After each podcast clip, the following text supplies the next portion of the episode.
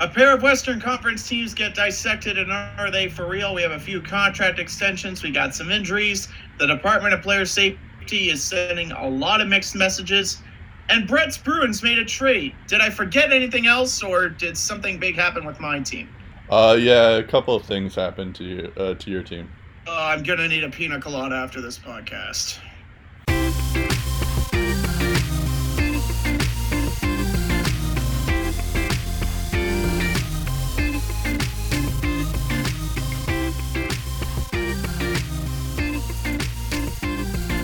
And now, it's time to lace them up. Here's Brett and Steve. And welcome to the show, ladies and gentlemen. I'm Steve Ellsworth. I'm Brett Dubuff. Of course, the Ottawa Senators did do something.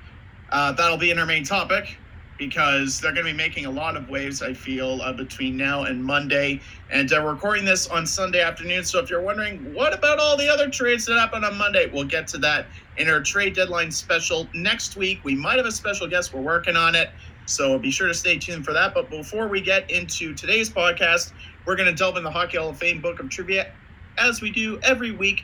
Brett, are you ready for this week's question? I am, yes. All right, question 48. How many different team championships, from junior titles to the NHL and international crowns, has Scott Niedermayer won? In case you're wondering, if you saw on the internet, Scott Niedermayer had his number retired by the Anaheim Ducks about a week ago. So fitting that we have a Scott Niedermayer question for today's podcast. So I'll read it again because wording is important here.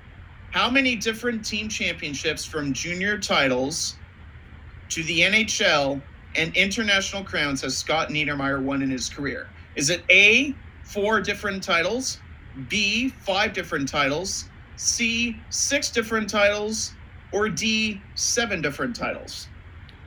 I know Scott Niedermayer, I always get his brother confused with each other. So I think they were on the Ducks together, if that's right, or the Devils, one of those two. I don't know their junior, so this is like a complete shot in the dark. So I'm going to go with six titles, or I don't know. You're going with 6? Yep. Well, your gut didn't fail you this time, buddy. 6 is the correct answer. Yeah. I thought they were going to go with like the highest amount, which I think was 8, because it's like, oh, it's Scott Niedermayer. Like, why else would they do it? Yeah. Okay, yeah. So for those curious, so I'll tell you what he won. He won a World Junior Championship with Canada. That was in 1991. He won a Memorial Cup with the Kamloops Blazers in 1992. He won 4 Stanley Cups, 3 with New Jersey in 1995, 2000, 2003, and he, of course, was a part of the Ducks title in 2007. He won 2 Olympic gold in 2002 and 2010 with the Team Canada. He won a double IHF World Championship with Canada in 2000. Same year, in 2004, he won the World Cup of Hockey as a member of Team Canada. So there you go, 6 different titles for Scott Niedermayer. That seems like a lot more than 6. Oh well, I guess I can't complain because I got it right. Well, it says 6 different titles, so like he obviously won the Stanley Cup more than once. He won it 4 times, okay. But 6 different titles is the right answer. Well, that's anyways, you're right. So okay, that seems kind of unfair. If I got that wrong, I would have been upset. Anyways, so yeah, 4 big trades happened this week, this weekend. Well, actually, no, this week. Yeah, so I try to order them in order of not really importance, but So 4 trades happened, but there's 6 teams that were involved. And that's because Columbus and Ottawa traded twice this week, and twice in 2 days, something like that. Yeah. Perfect. So the biggest trade, which we would have covered regardless, first was Matt Duchene is going to Columbus for a 2019 first, a 2020 first conditional. So that's if Duchene resigns. Vitaly Abramov, Jonathan Davidson. Before I get to you on your thoughts, I should say that the 2019 first round selection pick is a top three pick protected. So the Senators, but so if the Columbus somehow misses the playoffs and they somehow get into the top three, that's going to be Columbus's pick. But then the Senators will receive the 2020 first round selection instead. And then we mentioned, which seems kind of unlikely to happen, but it is kind of funny when you think about it, because like Columbus is like, we know what happened the last time Matt Duchene was traded. We don't want the same thing to happen again, even if it's very unlikely that it's going to happen. So I thought that's kind of interesting there. Also, you would think like maybe they would protect it for next year as well. Because if Duchene signs a 2019-20 contract with the Blue Jackets, Ottawa will receive Columbus's 2020 first-round pick. If the 2019 pick moves to a 2020 as a result of the lottery, and Duchene signs with Columbus, the 2020 conditional pick would then move to 2021.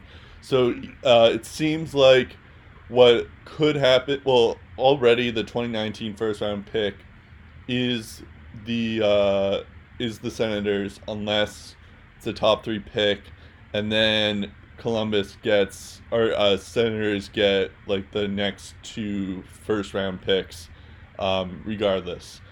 So I have some stats on Vitaly Abramov as well and Jonathan Davidson. Abramov was actually like a monster in the QMJHL a couple years ago. He had like 104 points in 66 games for Gatineau, and then last year he was traded in QMJHL there, and he had about like 110 points, I think, in 56 games. So that's very good. Obviously, he had over 40 goals and 100 points in back-to-back years. And he's slumping a little bit in the AHL. He has 22 points in 52 games for the Cleveland Monsters. He's now going off to Belleville. The interesting thing about him is that he's both like a right winger and a left winger. He's only 20 years old, and he's 5'9" inches. So he's one of those like Johnny Gaudreau types where he was drafted late, even though he definitely has a ton of skill clearly from the QMJHL. But this is a pretty good prospect for you, because like sure he's struggling a little bit in the AHL, but I have a feeling that he could continue to be he could be a legit NHL player in a couple years. And then Jonathan Davidson he's now in the SHL. He hasn't had as impressive as Abramov, but they're still not terrible either. He has 21 points in 36 games in the SHL for Djurgårdens on a loan, I guess, there. He's in the Swedish League right now. He could be something. He's 21 years old, but he could be something as well. Matt Duchene, I guess, has had a career year. He has 59 points in 52 games. He's already played for Columbus twice, and he had a goal yesterday. It was funny too, because he was like Columbus and Ottawa were playing on the day that he was traded, so he was playing. Yeah. In Ottawa. And when he was traded from Colorado to Ottawa, both teams went to Sweden, so he quickly played against his former team as well. Yeah, exactly. So that's happened twice. So it is kind of funny there. I guess I should take it to you, since you are the Sens fan. I do have some thoughts on this trade as well, but I'll I figured I'd give you the information and then you can roll with it. Mm-hmm. Yeah. So, Vitaly Abramov, I've heard some pretty good things about this kid, specifically his magical hands, his talent is definitely one of the best amongst Columbus's crop of prospects. And we talk about his consecutive 40 goals, his consecutive seasons of at least 40 goals and 100 points. He scored 38 goals and 93 points in 63 games as a QMJHL rookie with the Olympics. So his rookie year was pretty solid as well, and he had 13 points in 10 playoff games during his rookie year along with 7 goals. So definitely a very talented player in the QMJHL. The fact that he has 12 goals and 22 points in 52 games, that might sound like there's a lot of growing pains. When you look at the Cleveland Monsters roster, he might be the 8th highest scorer on the team. Their leading scorer has 32.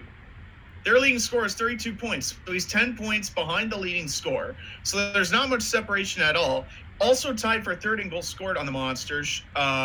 Sherwood, Milano, and Bittner have been hyped pretty good in their early years, but don't mistake Abramov and his talent. He could play a really huge role for the Sens. I wholeheartedly agree with you on that. Of course, Jonathan Davidson, you add him into the mix, he could be something. He's not a huge right wing presence. He's only 5'11", but the Sens are one of those teams that need help on the wings, and maybe you could see him in the NHL someday. I think the return when it came to first round picks was going to be key for Ottawa. They got at least one first in this deal. It's probably not pick because of the way that Columbus has been operating the past couple of days. Their chances of trading Panarin probably aren't going to happen if it involves draft picks. I read somewhere on Twitter that Kekalainen is only going to think about trading Panarin if it makes sense for the short and the long term. Yeah. So he's not going to trade him for draft picks. He's going to trade him for assets that help this team right now. Yeah. So I think maybe Columbus is more all out mode. They're going all in and seeing what they can do. And I think Ottawa was wise to pounce on that and get some good futures out of Columbus in this deal. They're not going to be lottery picks, but you know what? The Sens have had some success in the later first rounds, a la Thomas Chabot, a la Colin White. Drafting and developing those guys, if they continue to draft it, and these first round picks could turn into some valuable assets. Matt Duchene is open to anything, so maybe he signs with Columbus and round pick out of that. Taking a look at what the Jackets got, because I think that's what everyone's wanting to look at here. From a Columbus perspective, this is huge. Because when you talk about the Blue Jackets and where they sit in the Metro, they needed scoring depth. Yep. Outside of Panarin, outside of Atkinson, they needed scoring depth. And after consistently producing 50 to 60 points a year in Colorado, Duchene has one bad season, 18 goals and 41 points after a 30-goal campaign, minus 34 rating on top of that. And last year, after a slow start with Ottawa, he found his groove, campaign with 27 goals and 59 points in 82 games, 23 goals with Ottawa in 68 games. And already this year, he's 2 points away from breaking 60. He's actually one because he scored yesterday. And I believe he's also surpassed his goal total from last year because he scored. He now has 28 goals. Last year, he had 27. His shooting percentage is around 20% as well, and he did that on a Sens team that could generate a lot of offense as a top six forward, but outside of the top six, they were kind of hurting a little bit. So getting someone to help Pierre-Luc Dubois down the middle, giving them offense besides Artemi Panarin, besides Cam Atkinson, I definitely think in the short term, it makes the Columbus Blue Jackets a tougher team to play against. Now the real question is, can they keep him beyond this year? And I'm honestly not sure, because it all depends on what happens with Panarin and Bobrovsky in the offseason. Yep. And I think that that's going to determine if Duchene stays, because I think Matt Duchene is going to go where the best chance to win is. Yeah, that's fair. I kind of like this trade for both teams a lot. Columbus gets a strong... Like, it was funny when we were... When we did our trade bait episode a couple weeks ago, and when we talked about Panarin and Bobrovsky, we kept on talking about why it would make sense to trade them, and then why it would make sense to not trade them. And I didn't even really think about why didn't they just they could just go all in and treat Panarin and Bobrovsky as a rental.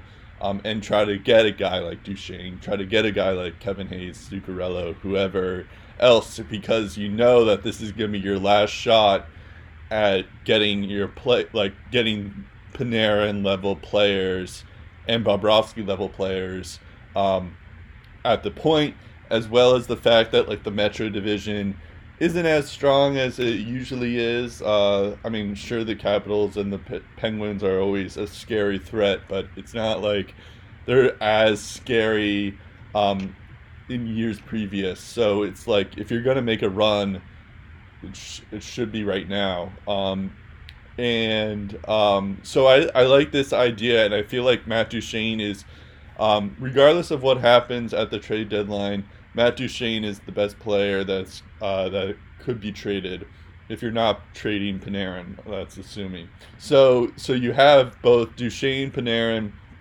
you have Bobrovsky, and Dzingel now, which we'll get into in a bit. But that's a solid core for now in the for your playoff push. And in the playoffs, that could be something that, that could go far in the playoffs.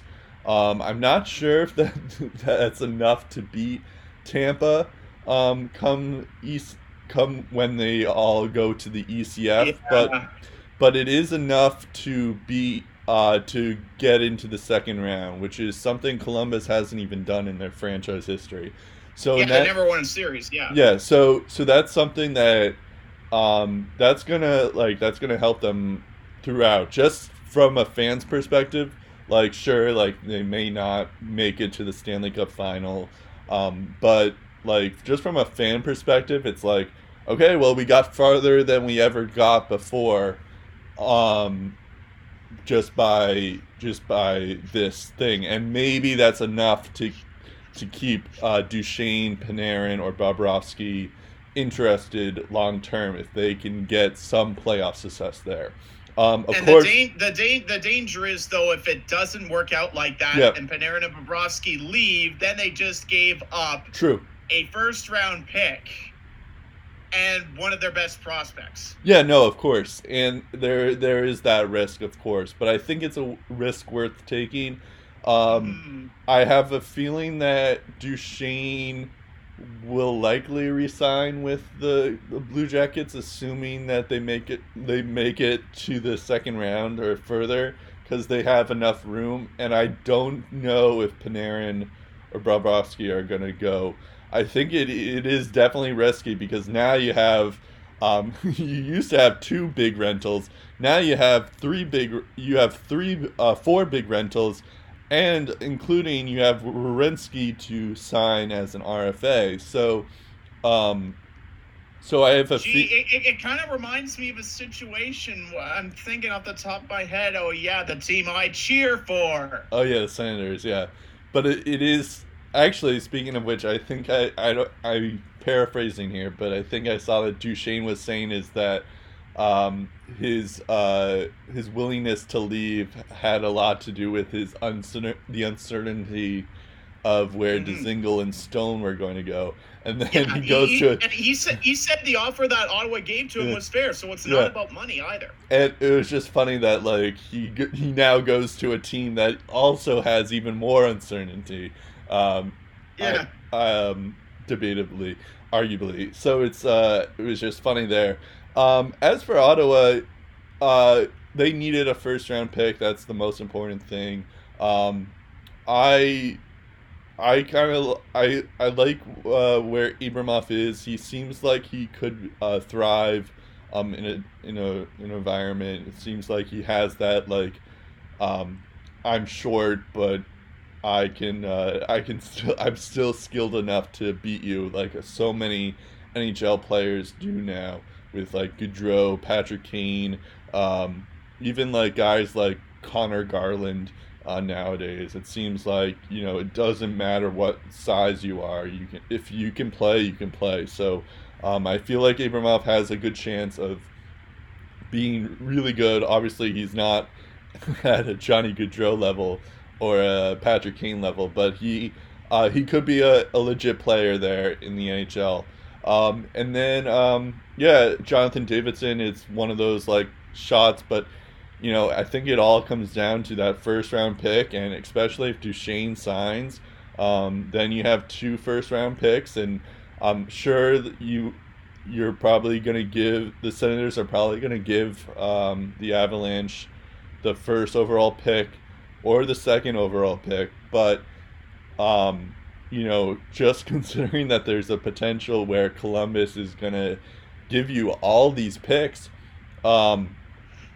it's that's a pretty good deal for the Senators just in terms of futures, because it's gonna suck to lose out on possibly getting Jack Hughes or Capo Caco, but at the same time you're just loading up on futures and loading up on all the you have a pretty good prospect pool now, Steve, so things are looking up.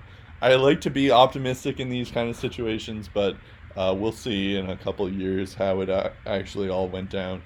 That brings us to Ryan Dzingel, and I guess. Oh, by the way, Julius Bergman also is going to Columbus in that Duchene trade. He didn't last long in Ottawa either, because if you recall, and Steve Dangle, unfortunately, got this. Mistaken in his synopsis. Julius Bergman was not a part of the Karlsson trade. He was a part of the Mike Hoffman trade, because I think, in fairness to him, a lot of people forgot, Mike Hoffman was a Shark before he was a Panther, because he was traded there and then flopped to Florida the same day. Oh, I see. Okay. Yeah. Either way, he was Shark's property, and now he's no longer Sens property less than a year later. Yep. So, yeah. He was included in the Duchene package, yeah. And then Dzingel and Calgary's 2019 7th round pick, which was formerly Ottawa's pick. So Dzingel goes to Columbus for Anthony Duclair, a 2020 second and a 2021 second as well. So the funny thing here is that if Duchene re-signs with Columbus, that means that Ottawa gets Columbus's first and second of Ryan Dzingel. Ryan Dzingel has had a career year this year, 44 points in 57 games. He had 41 points last year, which was his previously high number. He's also from Ohio. He went to Ohio State. So it looks like he's a hometown boy kind of thing. I know Jarmo Kekalainen said that they're going to re-sign him, or their plan is to re-sign him already, and Dzingel is on board with that. So it seems like there's a good mix there. As for the Ottawa side of things, they don't get their first-round pick, like we thought that Dzingel would get, but at the same time, they already got Columbus's first round pick from the Duchene trade, so there's that. Also, they get Anthony Duclair, which is going to be his 4th team in 2 years. It seems like, however, it does seem like it was kind of a mess out there for Anthony Duclair, because he got John Tortorella is not his biggest fan. I don't think we said it in this show, but I guess I can paraphrase here because I do have the quote out here, but Duclair, like Tortorella says that he's not sure if he can really play hockey, like just there's a listening issue there, and maybe it's an attitude issue, but either way, it seems like it made sense for him to be gone to and get a new experience somewhere else. He did have 19 points in 53 games this year, although I think most of those were in October. So he did start out well, but I guess Tortorella is not the biggest fan of Anthony Duclair, and that was the big reason why he was sent out. So yeah, it's good to give him like some time. Maybe he'll be something, maybe not, but it is something. And Ryan Dzingel, he's one of. It was funny because I sort of was hearing that the Bruins may be able to get him, and I was just thinking like, how like I was talking myself into it, and then a couple minutes later I see that he's going to Columbus with Matt Duchene, so it's just funny, but it seems like he's a good top 6, top 9 kind of player, and something that just an added depth piece for Columbus to use in this playoff push. Yeah, it's interesting also because apparently cap friendly rhymed off a handful of teams that had enough cap space to take on all three of Ottawa's pending UFAs, and Columbus was one of them. Yep. And now they have two of Ottawa's three top 6 forwards that are set to go on the market this year. They could acquire 41% of the center's offense this year. All they need is Mark Stone. Ryan Dzingel has accounted for 22 goals and 44 points in 57 games. That's not bad. 2 goals shy from his career high. Could hit 30 by the end of the year. He's already had back-to-back 40-plus point campaigns. His shooting percentage has also had 16% in each of the past 2 years.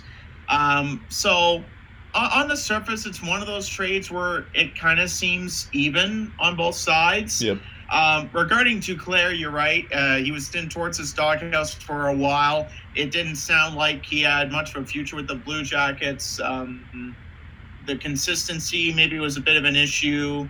It was more of the same issues that plagued him in his previous stints with teams like Chicago, teams like Arizona. And it's...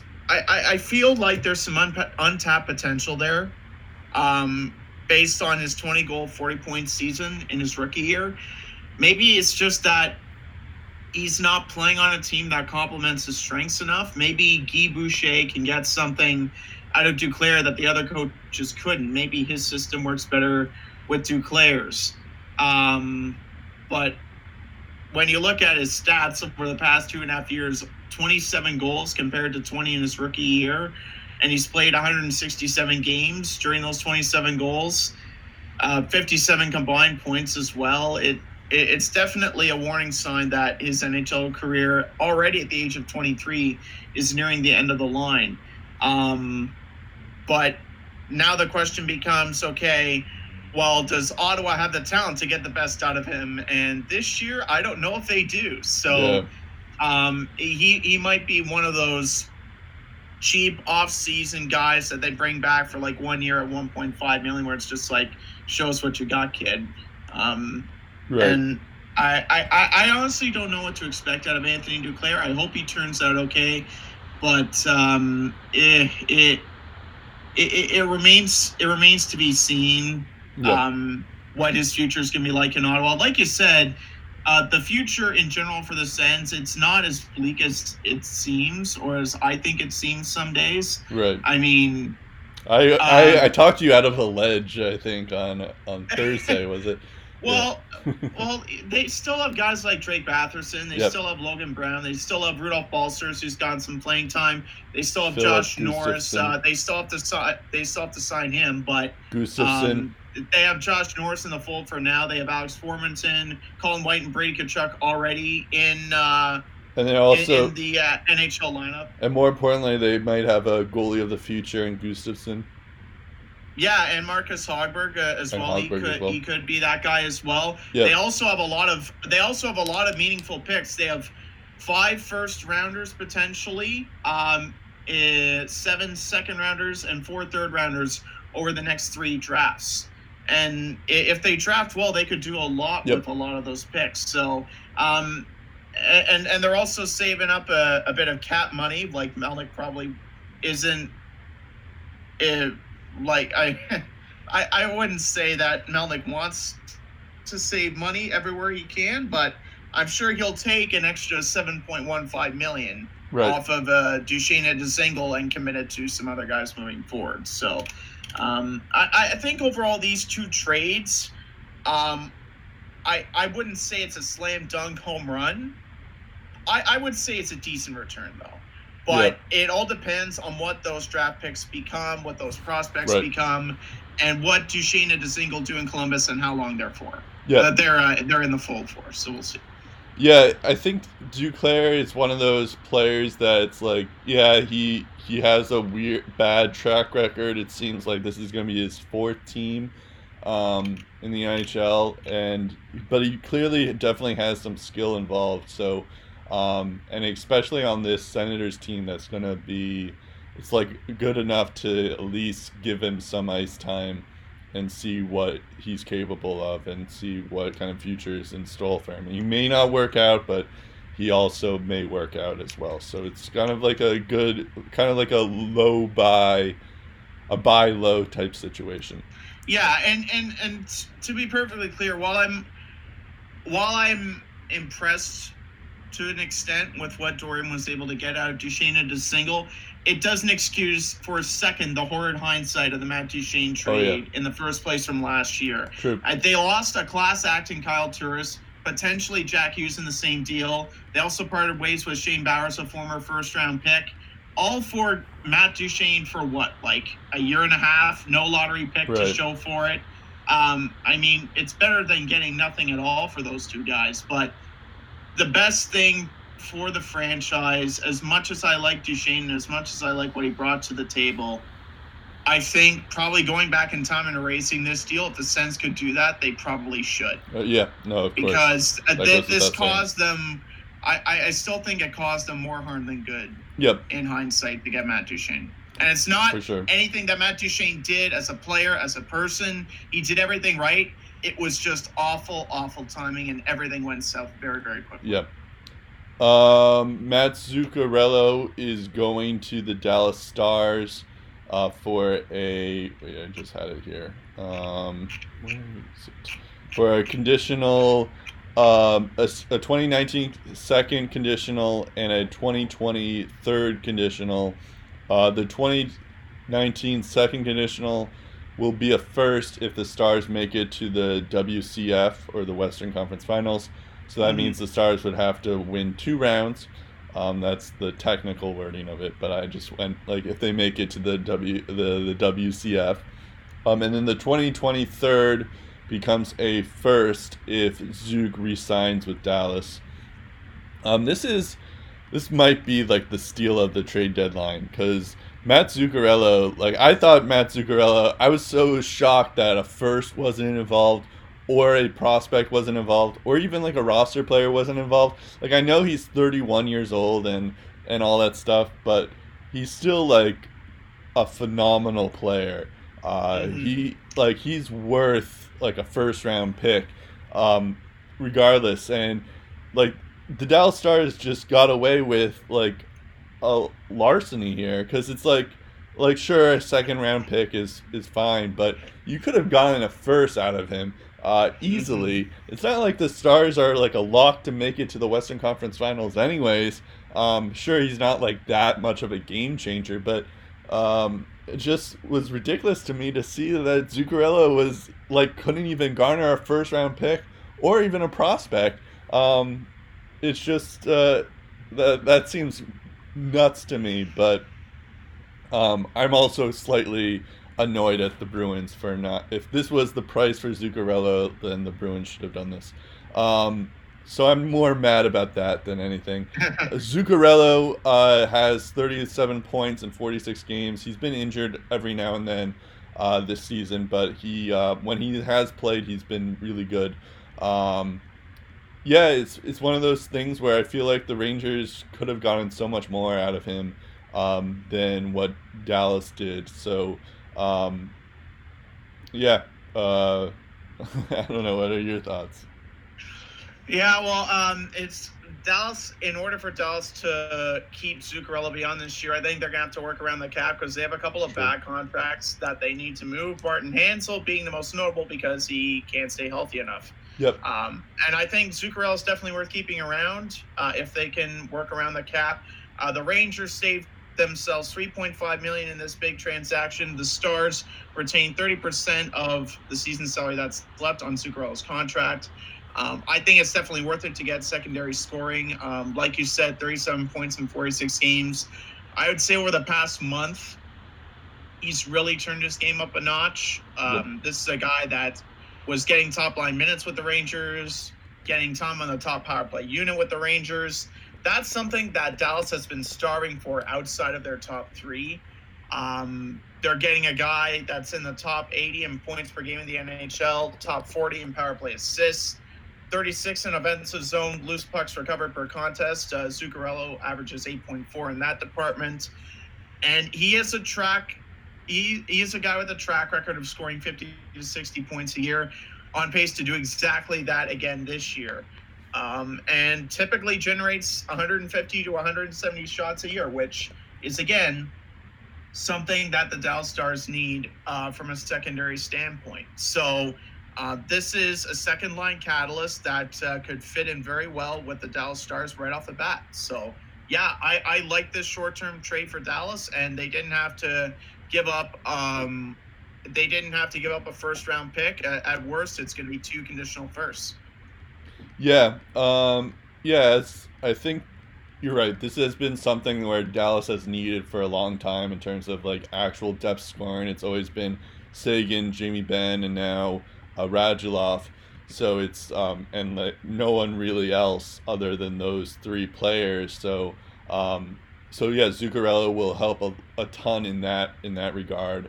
But at the same time, it's like, you know, Jason Spezza's your second line center. So I'm not sure if they're going to make it that far in the playoffs.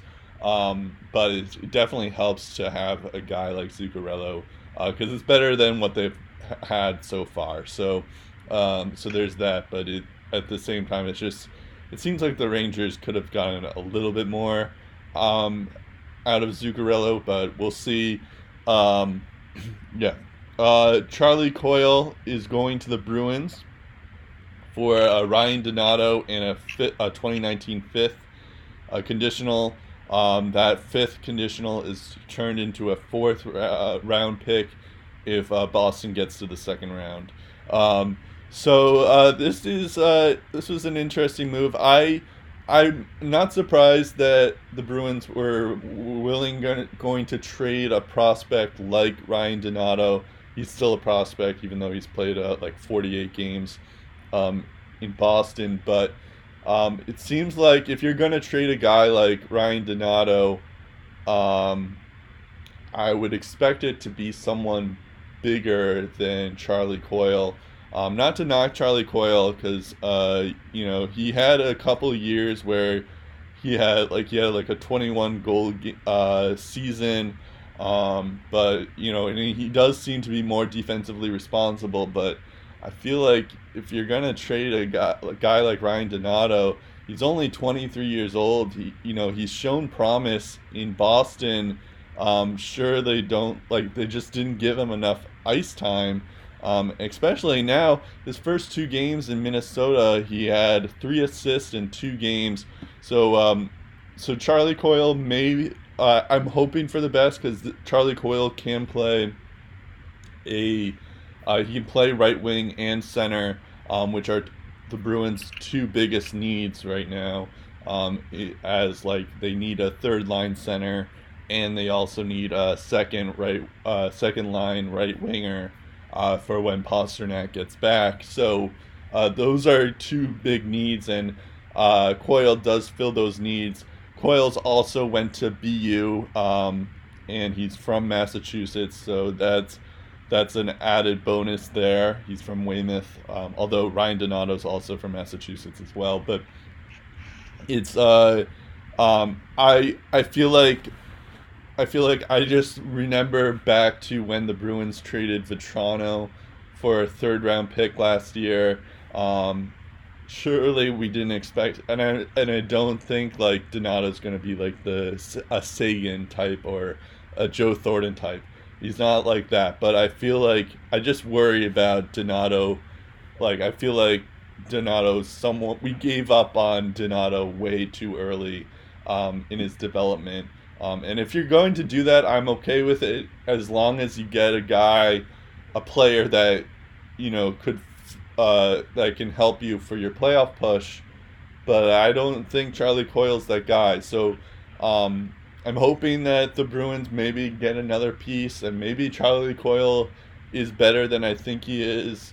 But so I remain to be a hopeful, but at the same time, it's like this could blow up in the Bruins' face, where Ryan Donato is like a key contributor for Minnesota for a long time. And that's what I worry about. Yeah, so we'll take a look at Charlie Coyle first. Everyone knows that post-secondary hockey is strong in the community of Boston, and nowadays the Bruins' connection with Boston University has been the strongest it's been in a while. Coyle went there, Jakob Forsbacka Karlsson, a.k.a. JFK. Yep. Charlie McAvoy, Matt Grizzlick, all of them attended Boston University as well. On top of that, as you mentioned, Charlie Coyle brings a boost to their bottom six, taking over the third-line center role that a lot of people thought David Backes would fill when he signed there. Yep. That hasn't really worked out. Instead, David Backes is his lineman. Yeah.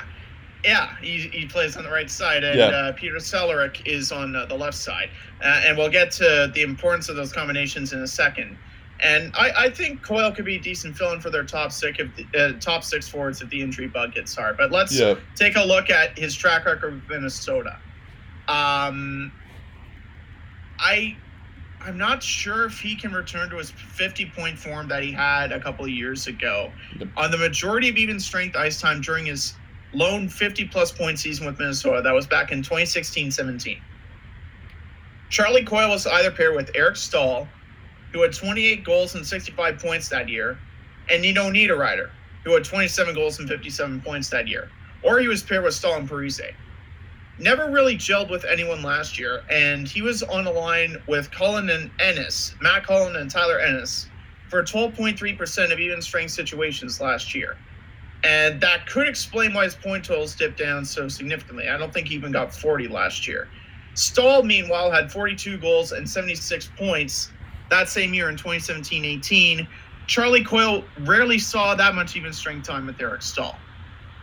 His pairings in 2018-19 with Minnesota have been with guys like Kunin, Greenway, Parise, Eric Sinek, and Mikael Granlund. And there haven't been that many game breakers on the Wild this year. Greenway and Donato were Olympic teammates, by the way.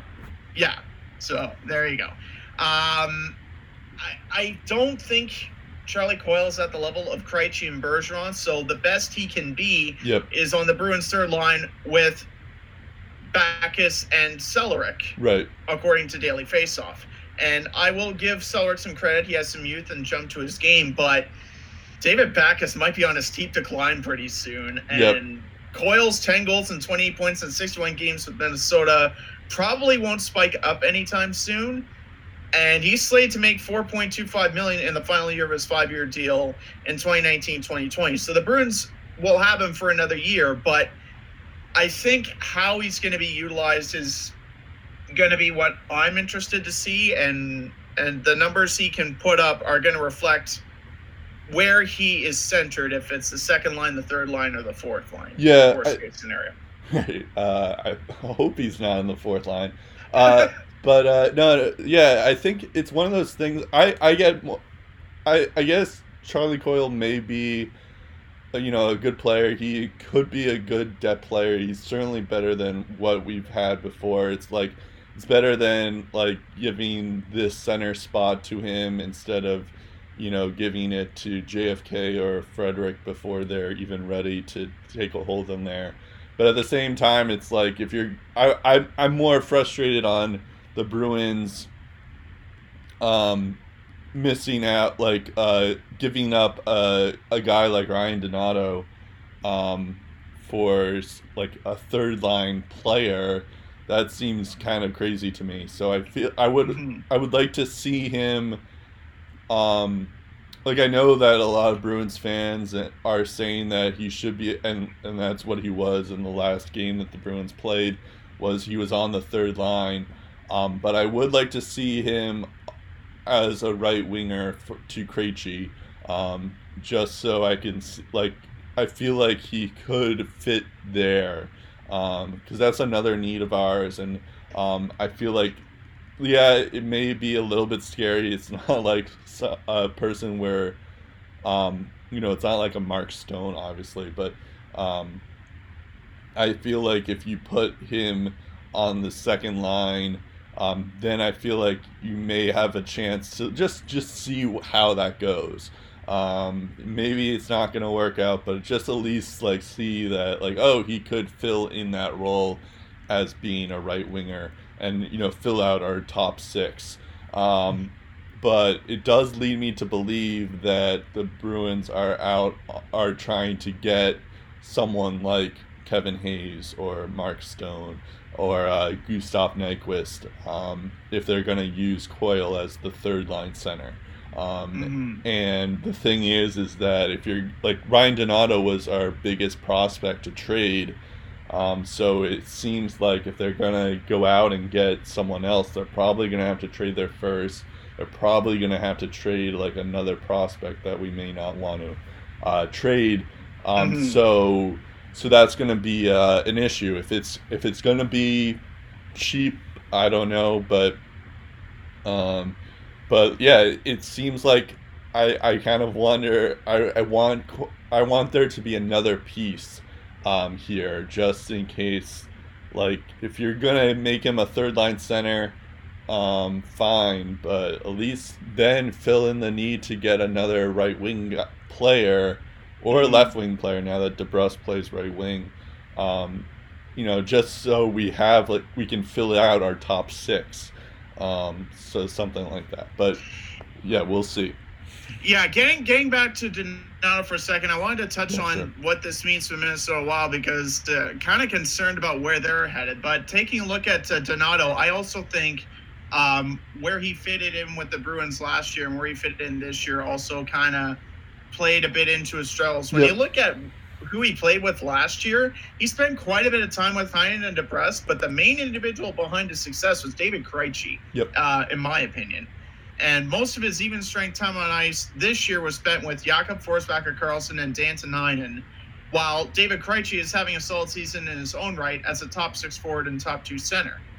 And I think that can be the difference between 5 goals and 9 points in 12 games last year for Ryan Donato to just 6 goals and 9 points in 34 games this year for Ryan Donato.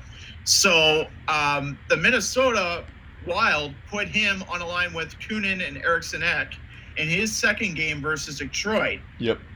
And in that same game, he spent time on the power play with Staal and Zucker, and he also spent time on the power play with Kunin, Parise, Granlund, and Pontus Åberg. Yep. And he gets 3 assists and 7 shots in his first 2 games with his new club. So how the Minnesota Wild utilize Brian Donato, it's also going to be interesting to watch. The Minnesota Wild as a team are kind of scaring me for a bit, because if you look at the Niedermayer Rask 1-for-1, they're losing that deal very, very badly. Yep.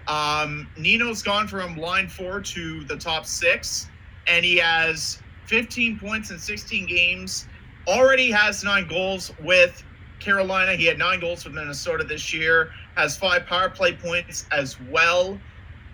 His shooting percentage with Minnesota this year was 11.1. Since the trade to Raleigh, he has a shooting percentage of 17. And Victor Rask has 2 points in 10 games for the Wild, and he's hit the IR. Yeah. So that trade has worked wonderfully for the Hurricanes and not so wonderfully for the Minnesota Wild. I also wanted to point out the Charlie Coyle trade tree. If you didn't know, back in the day before Charlie Coyle went to Minnesota, he was with the Sharks. One day the Sharks decided to trade him, Devin Setaguchi, and a first-round pick that turned into Zach Phillips to the Minnesota Wild. That was back in June of 2011, I believe. So the Minnesota Wild gave up a second-round pick that turned out to be Pontus Åberg, who fittingly now plays in the Minnesota Wild. So they have him back at least. They also gave up a defenseman that turned into Brent Burns. Yep. So basically, Brent Burns has gone from Brent Burns to Charlie Coyle to Ryan Donato and a fifth that could turn into a fourth. Right. So it's not terribly bad as the Jordan Eberle trade tree, but yeah, they gave up a Norris-winning defenseman. True. To get Charlie Coyle. Yeah. And now they have Donato and a fifth that could turn into a fourth. Yeah. The thing with Donato, and I mentioned it before, I guess it's one of those things that I felt like the Bruins could have given him more ice time, and but I guess the Bruins publicly said that they felt like he wasn't strong on the defensive side of things, so they decided to go to Minnesota. I felt like it's like when I look at like guys like Dylan Strome, where like the Coyotes didn't give him enough ice time, and then all of a sudden he's like one of the best players in the second half for Chicago, just because they purely gave him more ice time. So that's what I worry about now, especially since he has 3 assists in 2 games. I feel like we just I understand the aspect of like, you know, the Bruins are in win now mode, and they don't really have enough room to give Donato to develop, and they can't like wait for him to succeed kind of thing. But at the same time, it just boggles my mind just to like, well, so you're going to trade him even that like just for a guy like Charlie Coyle, who like, we already know what Charlie Coyle's going to be. We don't really know what Donato's going to be if you give him enough ice time. So that's where I get a little bit like worried, like Donato might be a 50-point guy, maybe a 55-point guy. Mm-hmm. And who knows what Charlie Coyle is going to be in a couple of years. So that's, it might be one of those things where you already know what Charlie Coyle is, but you don't know what Ryan Donato is. Exactly. And to add to your point, I also heard that Ryan Donato, by the sound of things, didn't feel like he was he kind of took a shot, full of confidence in the eyes of the Boston coaches. He thought the coaches had kind of lost a bit of confidence in him. But still, I think... Yeah, it's a bit of truth about it. After a year and a half, I think that's still a bit too soon to give up on a guy. Yeah, exactly. And I feel like there's a bit of truth in that, too. It's like, he had 9 points in his first 12 games with Boston when he was called up last year.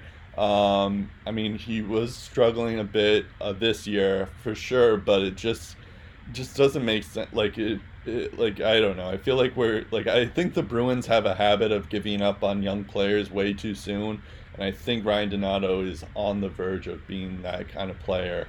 I do. Having said all that, I do wish him the best, but I do not love this trade for the Bruins. But we'll see.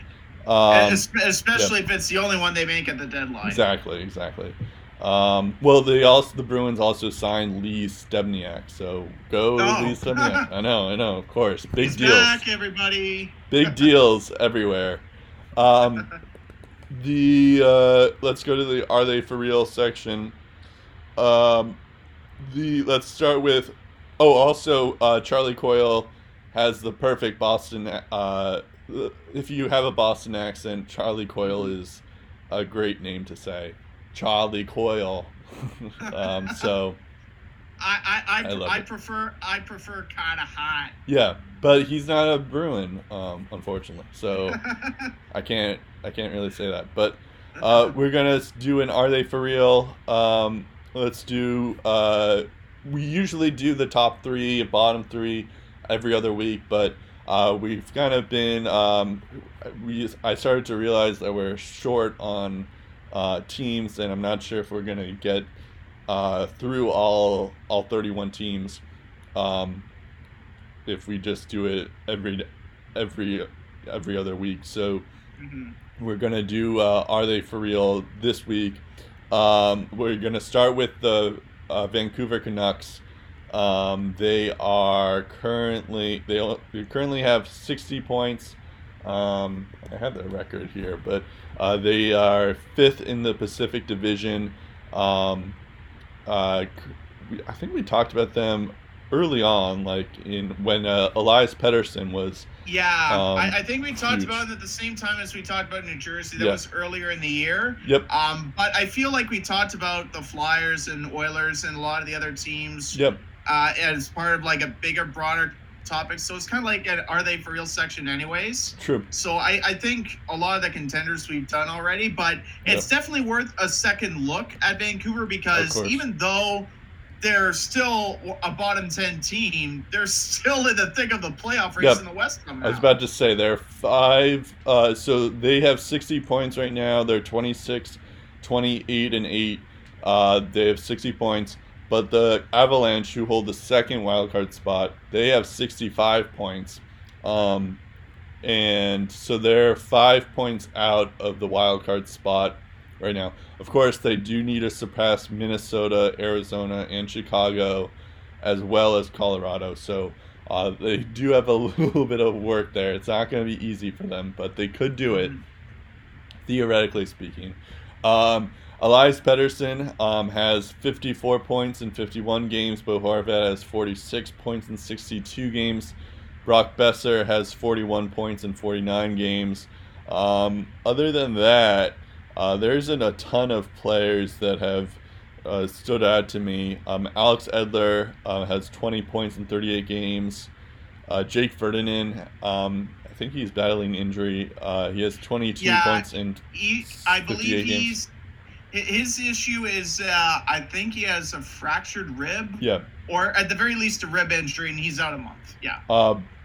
Goldobin has 25 points in 53 games. Antoine Roussel has 27 points in 57 games. And then you have your goaltending. Jacob Markstrom has actually been pretty decent, if I recall. He's 22, 18, and 7. He has a GAA of 2.78 and a save percentage of .910, which isn't terrible, isn't great either, but it's something. This Canuck team seems like it's on the verge of being a really good team, especially because like it seems like they're building around Peterson, Horvat, and Besser. But it does seem like their secondary cast is not great. Their goaltending could be okay with Markstrom. We'll see what Demko and DiPietro become. They did both play their first NHL game this year. But it does seem like this is going to be Markstrom's net for the time being, at least for this season. So I wonder if the Canucks are sneaky going to be buyers this year. They may try to improve their depth situation, especially if a guy like Edler, who's their best defenseman, is going to be out long term. We'll see. Yeah, the Canucks are a very interesting team. I don't think they're going to be biased. I think they should stick to the process because if they're the 7th worst team in the league and they win a lottery, They could have Quinton and Jack Hughes on their team. True. Which is how they get better, I think, is through the draft. So yeah, but I feel like they're one of these teams that, like, they, like, Pettersson is making them like a fringe playoff team.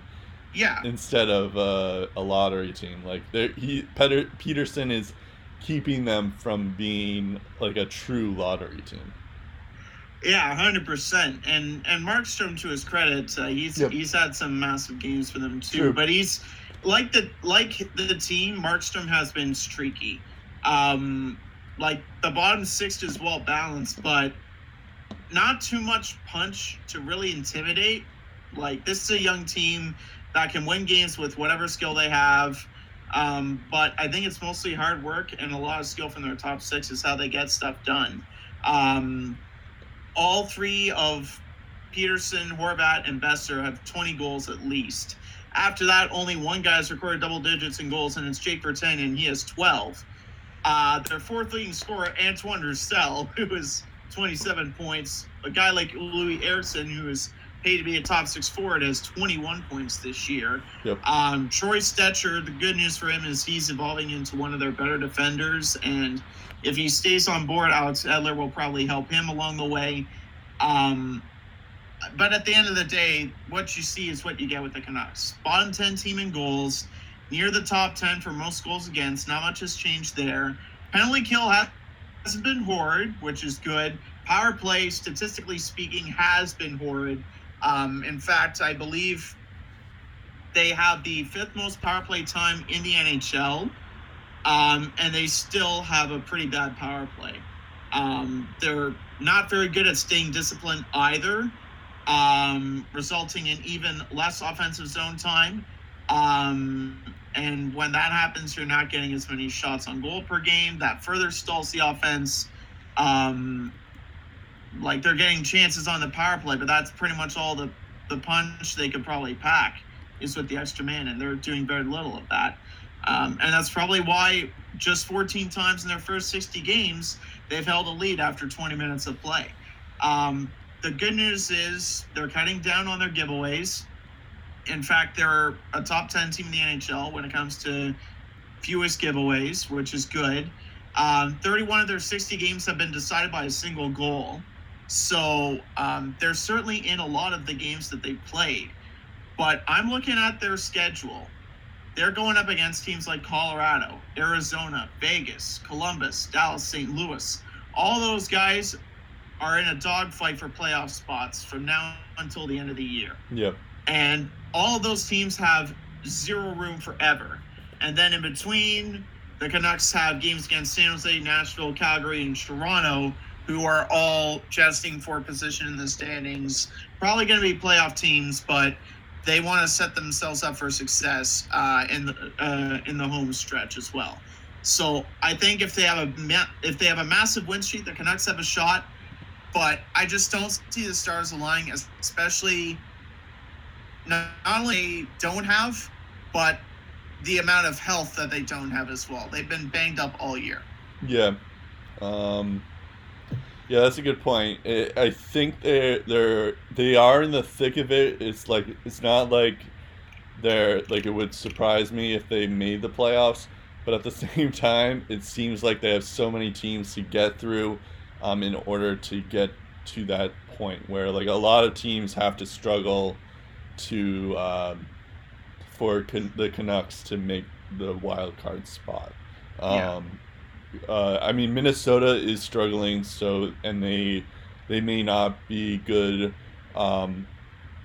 They have more future issues here. Arizona may not be like they have a lot of injury issues as well, but they could be, in the mix somewhere. And then you also have Chicago, which is been steamrolling players, teams.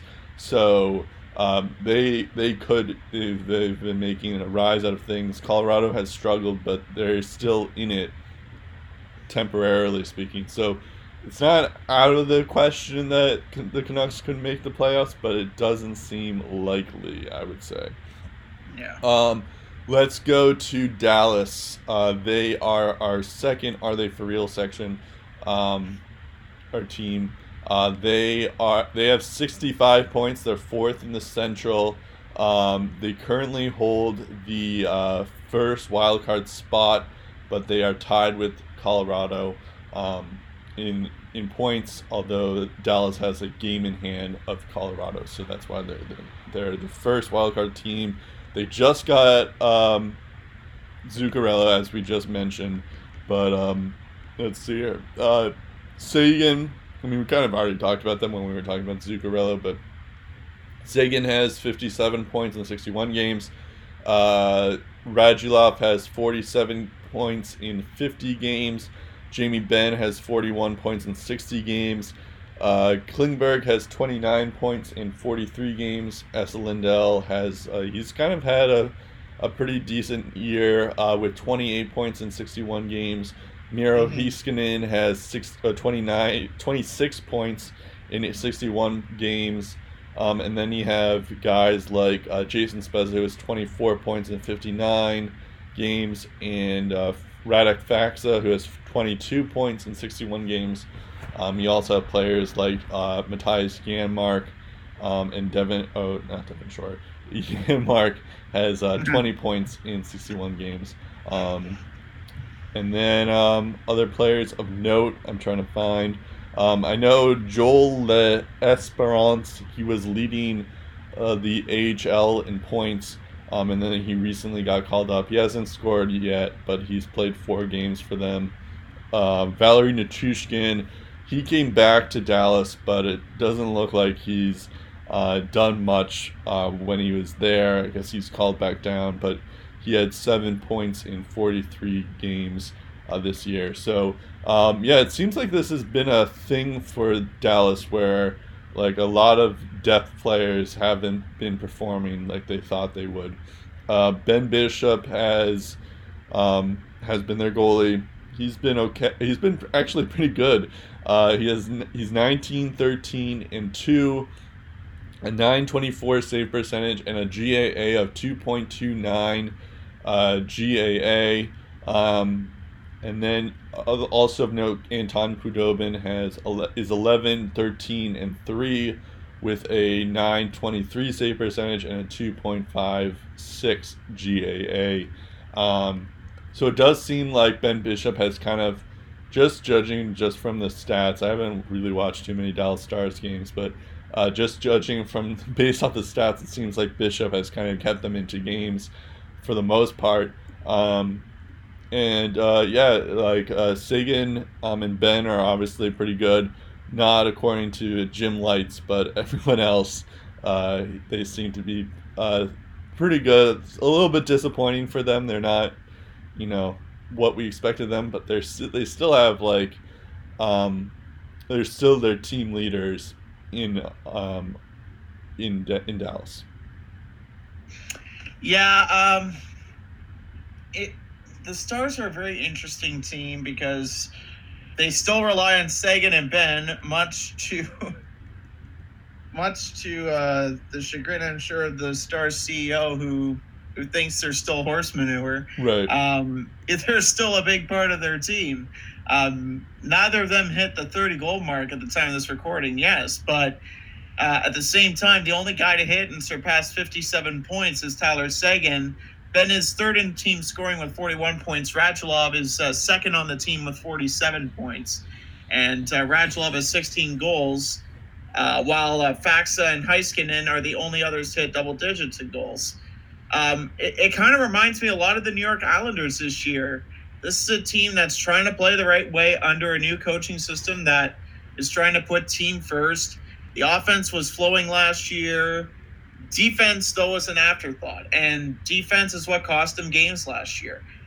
And the issue for them this year is that sometimes they can't score when it matters, and it was evident a couple of nights ago in a 3-0 loss to Carolina. They've scored the third fewest goals in the West. In fact, they've scored the third fewest goals in the league. They're 6 points behind the Blues for third in the Central, tied with the Avs for fourth. And last place, Chicago, is only 4 points back of them. So there's little room for error at this point in the Central Division.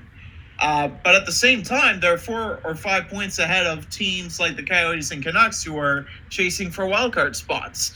And Minnesota is 1 point behind them as well. So I guess, you know, you say what you will about Minnesota and if they're on the downturn or not, but they're still in the hunt for now. Like you said, their goaltending has been good, which is great. Hudobin and Bishop have both played in at least 25 games. Both have a save percentage of at least .920. Compared to what they had with Bishop and Letton last year, that's an improvement. But again, they're the 13th worst team in the league. That's good enough to be in the playoff picture right now. If they're in the East, they're not even close to making it. Like, Pittsburgh is out of a playoff spot right now, and they have over 71 points. They have 72. That's 7 more than Dallas. So I think the Stars, like a lot of the teams in the West that are somehow still in the playoff hunt, should be very fortunate because of their offense not being nearly up to par with the rest of the league. But again, they can get away with it because they're in the West, because they have the third best defense, because they have a top 10 penalty kill and a decent power play. They're good at winning faceoffs. They're in the top 10 there. They block shots pretty well. They're top 10 there. They tend to get a lot of their offense in the second period, which is good. But I think if you're going to continue to play like this, you cannot afford to give other teams chances to burn you. And giveaways has been a bit of an issue with the Dallas Stars this year. They have the 7th most giveaways. And if they don't have the 7th most giveaways, they're certainly in the top 10. They've given up the second fewest goals in the first, but they've scored the fewest goals in the first.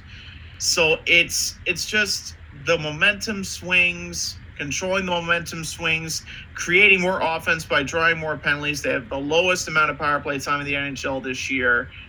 There are so many things to be proud of with this Stars team, but there are so many things that are holding them back. And like Vancouver, they are going to have some tough opponents. They have a red-hot team like the St. Louis Blues to deal with. They have the Vegas Golden Knights, Colorado, Pittsburgh, Philadelphia, Minnesota. All those trying to find a spot in the Stanley Cup playoffs. Not all of them are going to find one. And then in between, they have teams like Winnipeg and Calgary trying to better their positioning. So it's all a matter of, do they have what it takes to get those 2 points compared to their opponent? And I think that's why the Zuccarello trade was so important for them to make, because if they didn't make that trade, I would say they don't have the pieces to get it done. But I certainly think they get a boost if Zuccarello plays to his strengths and delivers what they brought him in to do. Yeah, that's fair. I think Zuccarello is going to help them a lot. But I don't know if it's necessarily going to be enough, even if they do make the playoffs. Yeah, are they going to get by the first round? Probably not. So that's unclear, but yeah, it is definitely something. So yeah, I think the Stars are probably going to make the playoffs, but I don't know if they're going to be. I feel like they're going to be a first round exit. Yeah, for sure. Okay, let's go to the rapid fire. We don't have a ton on the rapid fire just because of our main topics and just preparing for the trade deadline, but there is a couple of things on ice, things that were of note this week. The main one was that Connor McDavid is suspended 2 games for hitting Nick Leddy on the head. It was definitely a suspension worth. I would say kudos to the NHL for at least suspending him something. Of course, it's 2 games. It's 2 games, but it just shows that they're not giving out superstar treatment to McDavid for something like that. The funny thing is that all these jokes about how the Oilers are basically just McDavid. But the Oilers won last night without him, so I think that's kind of funny. But yeah, no, it's And then I think you were mentioning that Radko Gudas got suspended one game for a similar type play. So there is like a consistency issue still, but I don't mind this suspension. I feel like 2 games is enough for that kind of hit. Yeah, so we'll get to the Gudas stuff in a sec, but we'll take a look at. I was looking at the player safety video for the McDavid hit, and I can definitely see why they gave him 2 games. Because Letty's playing the puck, his head doesn't move, he's focused on shooting the puck deep in the Oilers zone, he's at the Oilers blue line at this point, and McDavid's shoulder makes contact with the Letty's head. Intentional or not, contact was made with the head. It looks suspendable, it looks bad. At the same time, McDavid is not a dirty player. He's not Tom Wilson, not cleverly disguising these hits. But this is a play where a suspension has to be handed out. And I, too, will give kudos to player safety for coming down on this. And I definitely think 2 games is fair.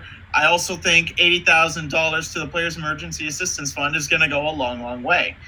I can also see McDavid's point. Here's what he said following the suspension. It's kind of a 2-game, no questions asked kind of rule. I have to be honest, I didn't think I was going to be suspended at all going into the hearing. After hearing their tone of voice and whatnot, I had a sense it would go that way. He then goes on to explain the elements. He says, I'm on the back check and I stopped skating at the red line, which obviously isn't good for the back check. I was moving so slow. It's a drop pass. It's my guy. Letty bobbles the puck for a second and I go to close on him to make a play on the puck.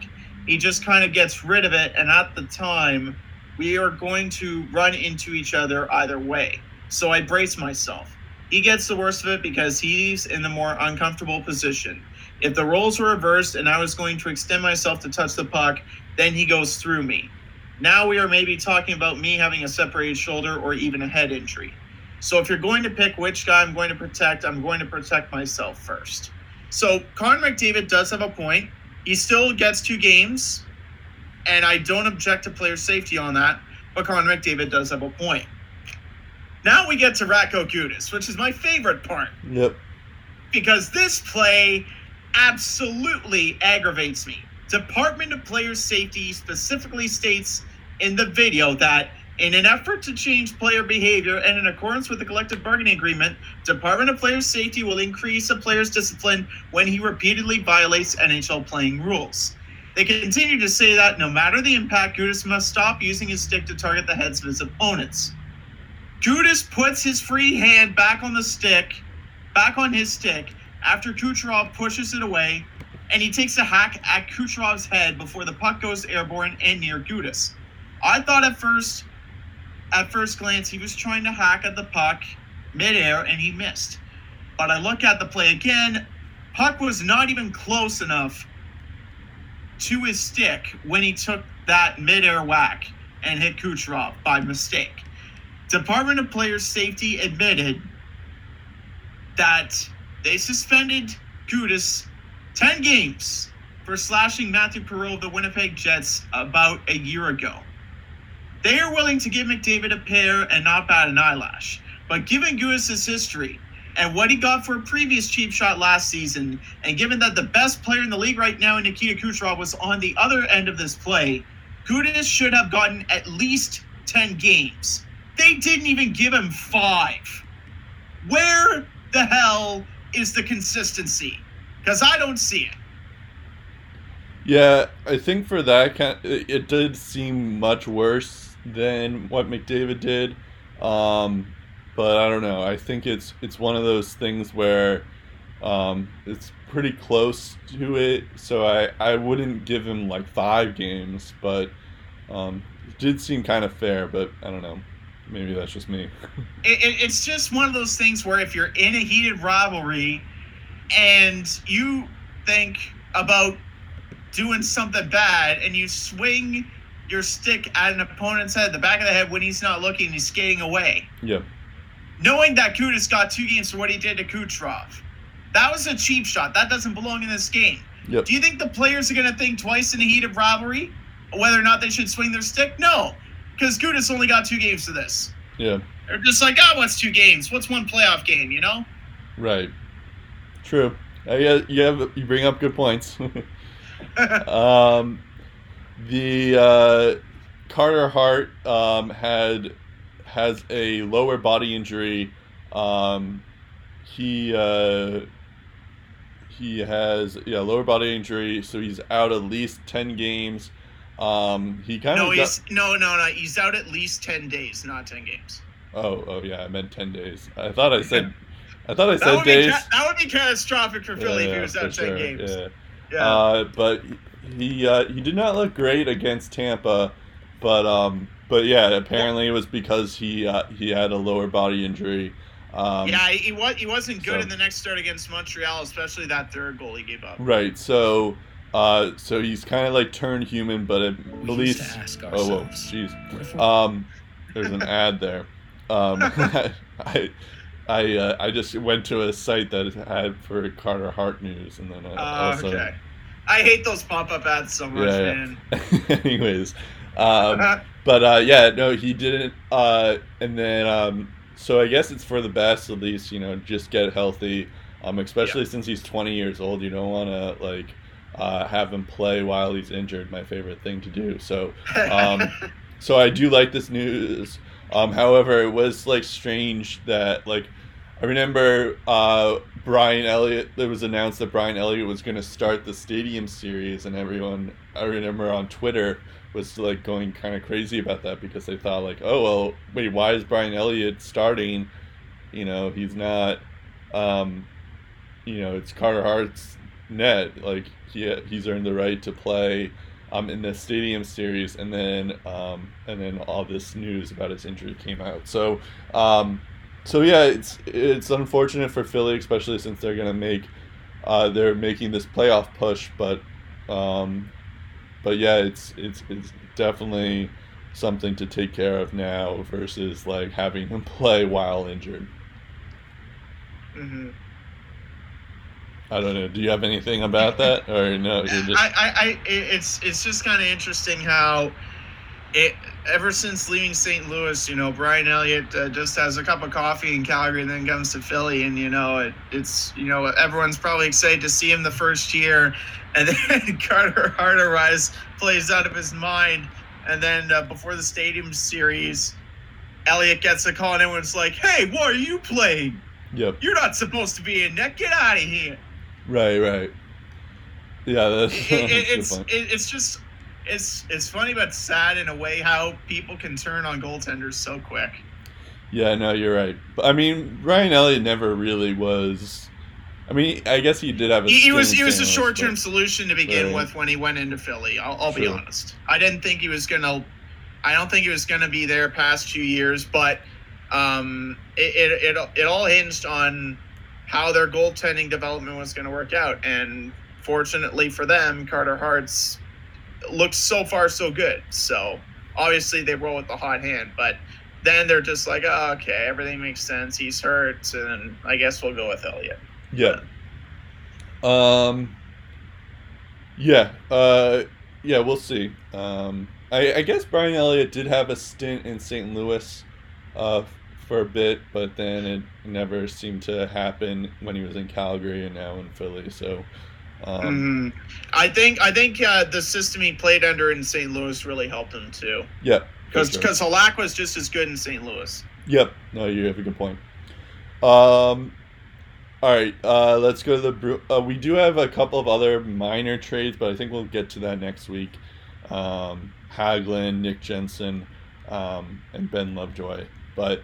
We'll talk about them later, next week. So it's not for those listening at home, it's hey, you didn't talk about Nick Jensen for some reason. That's the reason why. The Bruins. I'll go first. Bruins send segment. I'm pretty sure I went first last week, so that's right. You go ahead. So this was a fun game. To watch the Bruins play the Sharks.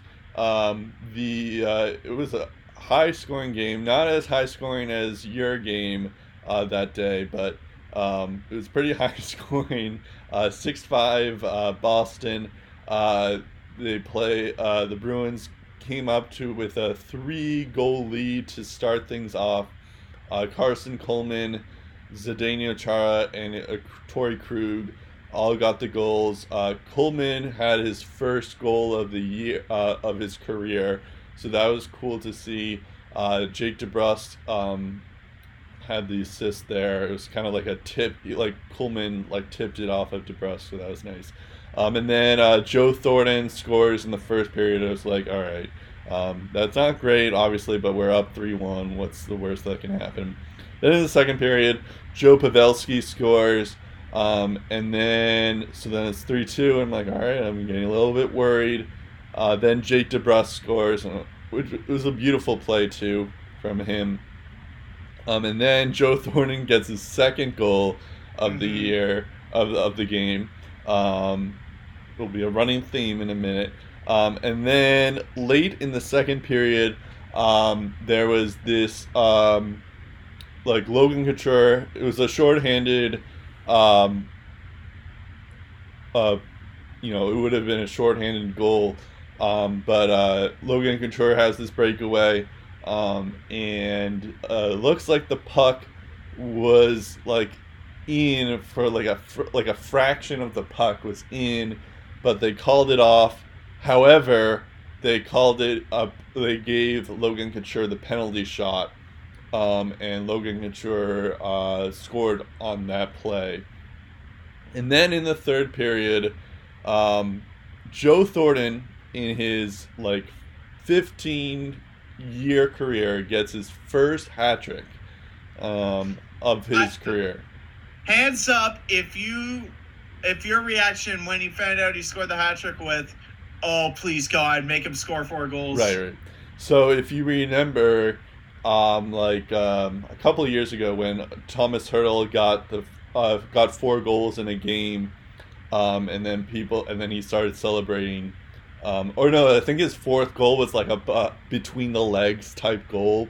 Yeah, it was a ridiculous goal. Yeah, and then I believe the reporter was asking someone else. It was either asking Hertel or Thornton, right, if he thought Hertel. And then Joe Thornton, because he was the captain at the time.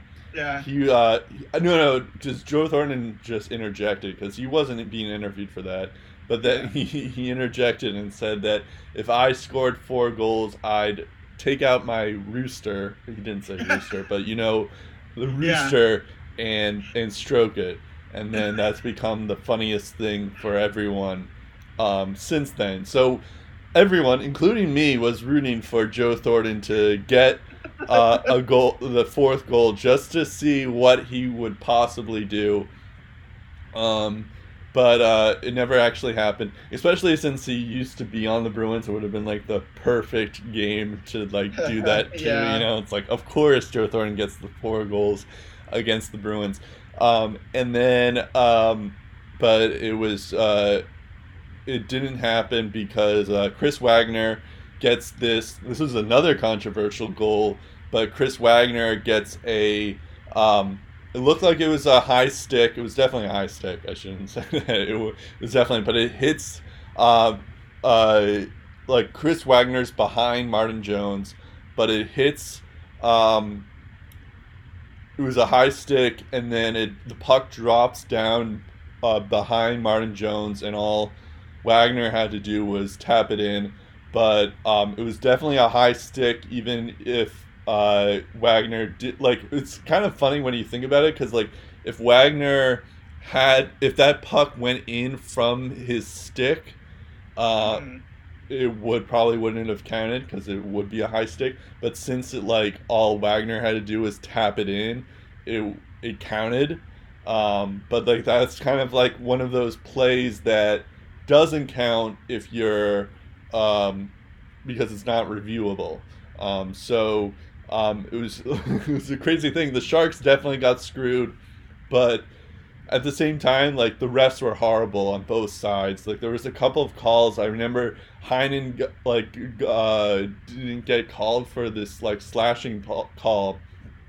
And I felt like the Sharks, like, got away with that one. So there was definitely a lot of, like, plays in this game where it felt like the Sharks got away with, and you know, obviously the Bruins got away with the biggest one there. So there was that, and then in overtime, Charlie McAvoy scores his fourth goal of the year. It was a nice tic-tac-toe goal there, and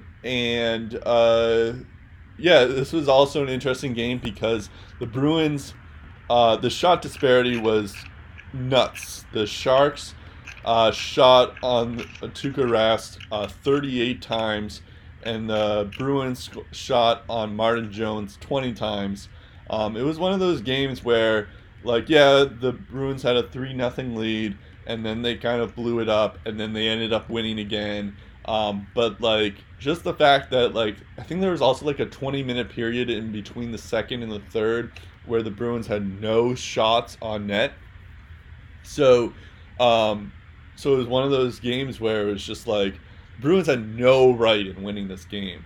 Even making it to OT, they had no right in winning that game. Even it just seemed like once they scored those three goals, they kind of just gave up. And then all of a sudden, things just started clicking where they're like, all right, we need to score here and all that stuff. So there's that. But yeah, it was a pretty good. It was probably the best game, entertainment wise, of the year. So there's that. But like who says it had to be pretty, you know? Yeah. The Bruins then play Vegas. This game was also pretty good game. Jake DeBrusk scores. He's been on fire lately. Riley Smith is then ties things up, another former Bruin. And then you have and then in the third period we have Brad Marchand scoring, and then Nate Schmidt, like a couple seconds later, he scores. He kind of like goes straight into he crashes the net, and he like goes through a couple of guys. It was kind of a nuts that he was able to do that, but whatever. Then the shootout happens. Jake DeBrusk gets a goal. Patrice Bergeron, Elias, he gets a shootout chance.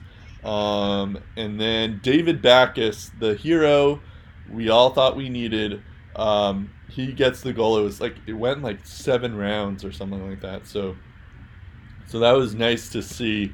At least David Backes is a capable player somehow. So that was good to see.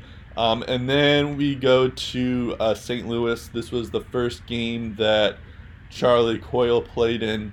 It was kind of low scoring, but I mean it was low scoring. Alexander Steen scores in the first period, and then in the second period Chris Wagner scores. That was cool to see, but then Charlie Coyle gets the only goal in the shootout for the Bruins. But Tyler Bozak and Sammy Blais, I think that's how you pronounce his name, they get goals for St. Louis. So St. Louis wins. So this was one of those games where, you know, I was just glad that we got a point. It doesn't seem like it, but the Bruins were fighting very hard. So I was proud of their fight level and their hard work. The Bruins went 4-0-1 in the West Coast, and especially they didn't have Pasternak. Guys like Jake DeBrusk, Dan Heinen, even Chris Wagner have all stepped it up. So that's good to see. I hope it's just like it reminds me like we don't have Pasternak, yet we're still doing like really well without him. So it's kind of like it makes me wonder what could happen. If Pasternak's in the lineup, how does this team gonna look?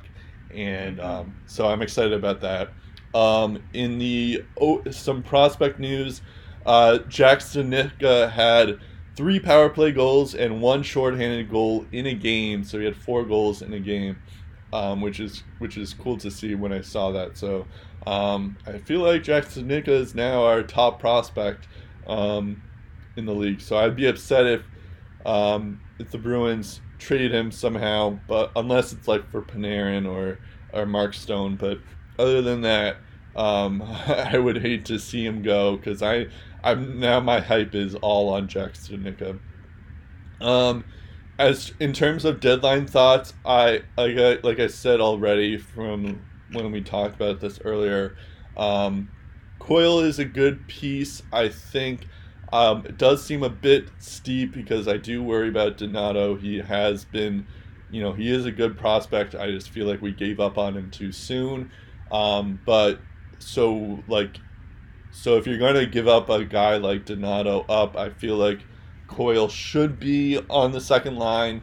But it seems like he's going to be the third line, in which case get someone else. I'm hoping we get Kevin Hayes or Gustav Nyquist. Ideally, I would try to get Mark Stone, but I have a feeling that Mark Stone's going to be... his price is way too high for the Bruins to even consider it, especially within the division. And I'm sure you'd be happy about that. But that's where I'm at now. I'm just hoping that we get another piece because the Coyle does fill in that 3C role or that 2R role. But RW role, but it's but having said that, he's only one player then, so we need another guy who could fill that the third center role or that second line right winger role, and that's what I'm hoping we address. Other than that, I don't know if we'll be able to beat Tampa. I think we'll be able to beat Toronto, but I don't think we'll be able to beat Tampa. With our current roster, so we'll see. But we'll see. Let's take it to you, Steve. Before I go to the cents, I'll add some 2 cents on what the Bruins might do. I heard from GM Don Sweeney shortly after the Coyle deal was made. They might not do anything else before the trade deadline, right. And they did sign Lee Stempniak. Yeah, except for Lee Stempniak. Yeah, I think Coyle isn't the prized possession everyone is gambling for. He's a good piece to add, but it's on top of a bigger piece. Yep. The Dzingel's off the board. You mentioned they missed out on Zuccarello too, and you're disappointed about that. Yep. Stone is going to cost a lot, and you mentioned that as well. Given what Columbus has done with the Dzingel and Duchene, Panarin might not move. Could Boston be in the hunt for someone like Eric Staal? Maybe Wayne Simmons. Yeah, maybe Wayne Simmons, maybe Nyquist or Hayes would be good fits, or even Chris Kreider, especially the Leafs are going after Chris Kreider. Because, I feel like Kreider's another one like Stone that's going to be a lot if we're going to do that. So true. I definitely think the cost for Kreider is a lot cheaper than Stone. Not really, but still cheaper. Yeah. I think the necessity to get Kreider is to make sure that your worst enemy doesn't get them, like Tampa or Toronto. Well, so, he is a Massachusetts native as well, so that would be cool. Mm-hmm. Yeah, and a lot of Rangers. And so is Kevin Hayes. Yeah. So I think the questions they should be asking, Bruins fans like yourself should be asking, is the team I'm cheering for in good enough position to beat the Leafs or the Bolts in 7-game series? Because if the Leafs or the Bolts get Kreider, are the scales tipped against the Bruins? I don't know if Kreider's gone though. I feel like Kreider is going to take. I know Kreider is on the trade block, but I don't think he's going. Yeah, maybe not yet. Maybe that's an off-season deal. Yeah, or maybe that's something that waits till the deadline. But I think. Whatever future assets the Rangers can get for their players, I think they're in the position where they're going to start making them. Now looking at the Sens, before I get to my Sens, who are probably not done. Yeah. Probably not done before Monday, and by the time you listen to this podcast, maybe you'll know what they did. But at the time we're recording this, we already know Duchene and Dzingel are gone. Mark Stone's future is still up in the air, so we'll get to that in a quick sec. Before we do that, we'll talk about the game that Dzingel and Duchene last played for the Sens, and it was a wild one. Oh, yeah. Monday night against Chicago, and I didn't really watch too much of it, in particular the first period where things were really, really crazy. How dare you not watch this game? Yeah, Well, the only reason I found out about it was through you. I'm joking. You're just telling me 5-4 after one period. I'm joking. Of course. Yeah, I know. I feel so ashamed. So it started off well for the Sens. Bobby Ryan scored at the 2:06 mark of the first. 34 seconds later, Rudolph Spoelstra gets on the board. 2-0 Ottawa at that point. Of course, it's the Sens, and of course, the Hawks have a lot of offense, as you know. So that 2-0 lead quickly evaporates thanks to Alex DeBrincat. He scored twice. By the 5:01 mark of the first period, we're all even at 2. 31 goals on the year for DeBrincat. Then Colin White scores at 7:55. It's 3-2 Ottawa. Of course, that doesn't last long because Kane, Strome, and Saad all score in a span of 2 minutes, 17 seconds. All of a sudden, 5:07 left in the first, and it's 5-3 Chicago. And then Mark Stone gets his 28th before the 2-minute warning, 5-4 Chicago after 20 minutes. The goalies, as you might expect, were rocked hard in this one. Anders Nilsson got the start for Ottawa, pulled after 4 goals on 12 shots. 1 goal against on 3 shots for Anderson in the short amount of time that he got to play in the first. For Chicago's goaltending, not that much better.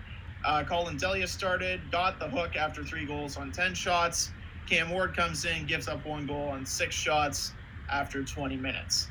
Colin White then gets his second of the game, 1:32 into the second period, 5-5 game. The offense continues. 13:45 left in the second. We're thinking, okay, things are going to calm down now, right? Well, then DeBrincat gets the hat-trick goal, his 32nd of the year, 6-5 Chicago, not even at the halfway point. Then we get to the 10:31 mark. Gustav Forsling joins the scoring parade with his third, 7-5 Hawks. Was the score before the halfway mark. It was also the score after 40 minutes, so there was a bit of an offensive lull after that. But still, both teams combined for 9 goals on 31 shots in the first period, 3 goals on 28 shots in a calmer middle frame. It was still 7-5 Hawks after 2, and when the score was 7-5 Chicago, I thought, I wonder how many goals the rest of the NHL is combined for, and the answer was 15 goals. At that time, the NHL had scored 15 goals. It was 7-5 Hawks at that point, so both teams, Ottawa and Chicago, had combined for 12. The rest of the league had combined for 15, which shows you how crazy this game was at that point. So the third period gets underway. Taves gets his 28th less than 4 minutes in. The score is then 8-5. Sens look pretty well out of it until... Thomas Chabot comes alive, but before I talk about Thomas Chabot, I will mention that by assisting on that Jonathan Taves goal, Alex DeBrincat got his first ever 5-point game in the big league, so my congrats to him. Now we get to Thomas Chabot, 9:01 of the third. He gets his 12th of the season. It's 8-6. Then he strikes again. Sens are now within 1, 8-7, with 4:57 remaining in regulation. Oh my God, the Sens have a 6-on-4 power play. They pull the goalie and get nothing, and they lose 8-7. Quite fitting, because that's how things go for Ottawa these days. So when the dust settles, when it's all said and done, Ottawa and Chicago combined for a whopping 15 goals and 6 fewer giveaways than goals. Can you believe that? There were fewer giveaways than goals scored in this game. I don't think that happens very often in the NHL. So then, of course, after that game, we go to Thursday night in New Jersey, which is when all the crazy stuff happens with Stone, Duchene, and Dzingel, all scratch versus the Devils. And boy, oh boy, it showed. Ottawa got outscored 4-0, outshot 31-30, which isn't terrible, but still outscored 4-0 against one of the lesser teams in the Eastern Conference. And then the next night... by that point, Duchene had been traded. Dzingel and Stone were still scratched. Craig Anderson has to face 40 shots. And the Sens only get 22 towards Bobrovsky. Gets shut out again, 3-0. It was only a 1-0 game heading into the third period, so I will give Ottawa some credit. They were hanging in there, but again, just struggling to get that extra goal or two, even with Stone, Duchene, and Dzingel in the lineup, all playing. That was a struggle, and it's even tougher now. So it'll be interesting to see how many wins the Sens are able to manufacture without the bulk of their offense out of the lineup. In other news, the Sens recalled Philip Schlappick and Dylan Archibald, I believe, Instead of Logan Brown and Drake Batherson ahead of Thursday's game against the Devils. In my opinion, that was probably the right decision because the Belleville Senators are on a pretty good run, and they're trying to make the playoffs right now. And they probably need guys like Logan Brown and Drake Batherson to help them out. And guys like Logan Brown and Drake Batherson have been really driving the boat offensively. So I can totally get not sending them up to the Sens, who are probably going to lose even if they play or they don't play. So I figured, okay, Schlappick and Archibald, those are good columns. A day later, Archibald, Schlappick sent down to Belleville, and guess who they recall? Logan Brown and Drake Batherson. Wow. It's almost like nobody wants to win at all. That seems to be because of the fact... Isn't that because Mark Stone, Duchene, and Dzingel were held out? Well, yeah. Well, no, they brought up Schlappick and Archibald when the big three were scratched. Instead of Brown and Batherson... The next day, they send both of those guys down, and they recall Logan Brown and Drake Batherson. So, like, why did you even call up Schlappick and Archibald in the first place? Like, right. Why'd you even call up Brown and Batherson? Like, Belleville needs them. Abramov's going to Belleville to help them out. Like, they should be winning. Give them a taste of winning. Don't bring them into a tire fire of a season that you know is lost, that you know Colorado is probably going to get the first overall pick no matter who's in the lineup.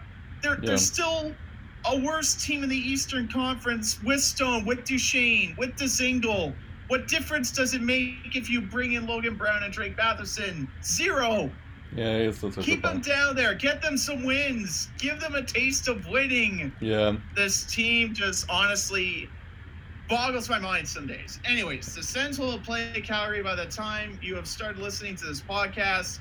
They're in Washington Tuesday night. They host Connor McDavid and the Edmonton Oilers on Thursday. They'll hit the road for the state of Florida after that. They take on Tampa Bay Saturday night, and then the Florida Panthers on Sunday at 5. Now, taking a look at their trade deadline approach, and I'll ask you after I'm done talking about that. It'll only be 30 seconds.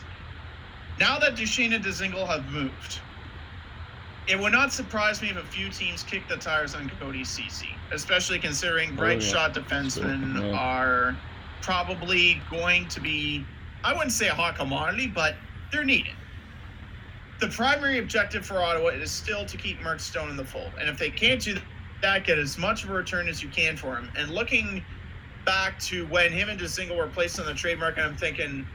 maybe there's still an outside chance they get Mark Stone signed to a long-term deal, but let's just put him on the open, get the talks rolling. So if on Sunday or Monday, after careful thoughts and consideration, he says, I just don't think it's going to work out, they have a plan B, they have the talks in place, so they can just go to their GM of choice and say, hey, Mark Stone doesn't want to stay here. He's yours. Here's the deal. Will you take it? Right. So I think in hindsight, that's a proactive approach for Pierre Dorian. I still think their objective is to keep Mark Stone in the fold. Pierre Dorian said in the press conference following the Duchene trade that they're working on getting some other guys to stay in the fold. My hope is that Mark Stone is one of the guys they were talking about. I also saw that Mark Stone... they said that Mark Stone's return is likely going to be what they got for Duchene, but like a little bit more. Yeah. So if Mark Stone is to be traded, then the return is going to be a lot more than what Duchene got, which is already a lot. So yeah, that could be something. If there's a team that really wants Mark Stone for a playoff run, they'll be willing to fork over the assets to get him. Right. However, if the market wears thin because people go to other teams looking for cheaper prices, I think Dorian's going to have to settle. But first, try to sign him. Yep, the Sens saved, as I mentioned, $7.5 million in cap space by trading Duchene and Dzingel to Columbus. They have saved cap space following the Erik Karlsson trade. Ottawa's got 4, maybe 5 first-round picks, 6, maybe 7 second-round picks, and 4 third-round picks over the next 3 years. They have extra money to sweeten their offer for Mark Stone. They should try everything in the book to get him signed to a new contract. They cannot let this guy walk away unless it's abundantly clear that he's not coming back. Yep. And in that case, get as much as you can for him. Anyways, what are your thoughts on the Sens and what they might do? Yeah, I think the thing is like, you've kind of like convinced me that I don't know if it makes sense to trade Mark Stone unless like a team is willing to like trade the entire farm for him. That's the only way I think I could see that happening. The only way that like, cause like Mark Stone does seem to be, I didn't realize this until I looked at him sooner, but like he's 26 years old. So that's like younger, that he's like, he still has some years left in his prime. So having said that, I don't know if the Sens are going to make a playoff push in a couple years, but you know, crazier things have happened in the NHL.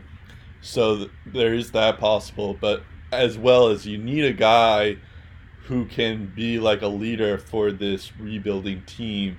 And it seems like Mark Stone could be the good captain for that. So maybe like 5 years down the line when Tkachuk and Shabbat get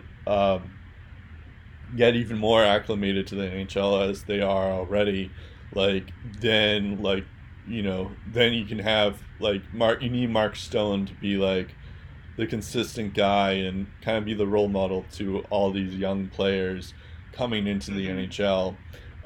So I think in that regards, I think it makes sense for the Sens to re-sign him. But on the other part of me just thinks like you should just blow it all up and like just full on like build your team around Tkachuk and Shabbat and then see what you can get out of Stone and all that stuff and just see like what's out there. But I don't know, it might take a bit to, I don't know, it's just a tricky situation. I don't know if there's a right or wrong answer.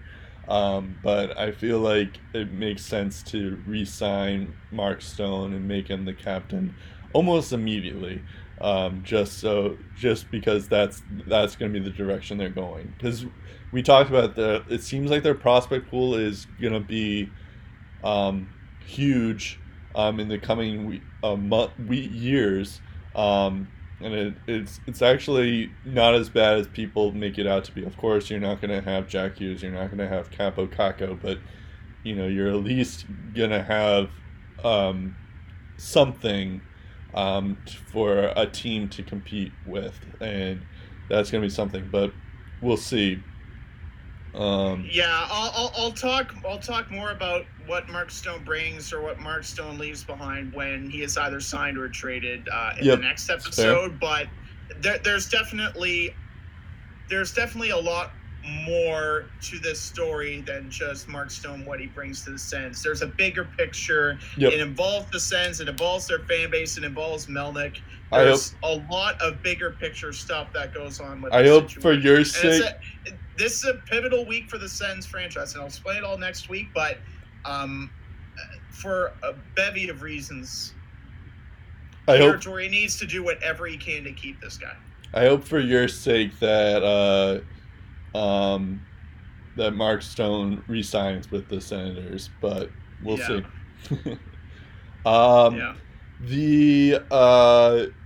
I forgot to mention the Bruins' upcoming week's games.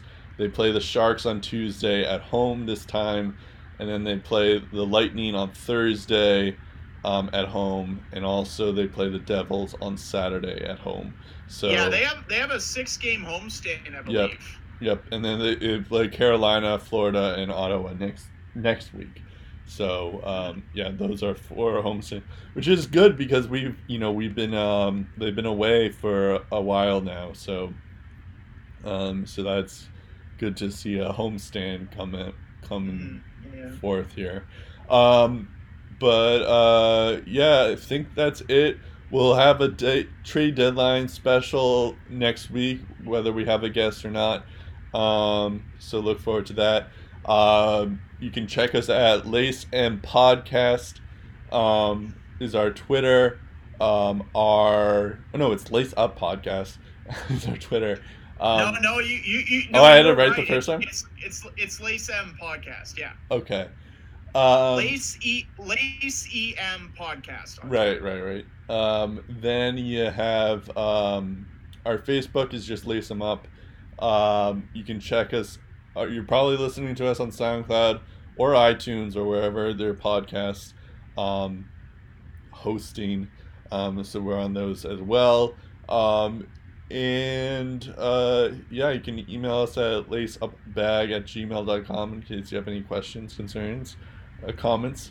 I don't know why you would, but maybe you do. Suggestions for future topics. Yeah. Stuff that questions for us. We like a good listener mailbag coming in. That'd be great. Nice to hear from you. Yeah, I remember when I started this. When we started the podcast, I was like, "Oh, this is gonna be great! Like, we'll just have a lot of we'll have a lot of questions. That's what this podcast is gonna be. It's just all about mailbag questions." And then I sort of forgot that no one really knows who we are and all that stuff. So, I liked how this podcast has turned into something like this, where it's just news and notes of the league. But we welcome your feedback. We welcome your questions. Of course. So anytime we will address them. Of course. I'm Brett Duboff. I'm Steve Ellsworth. We'll talk again in the Trade Deadline Special, episode 161 of the Lace Em Up Podcast.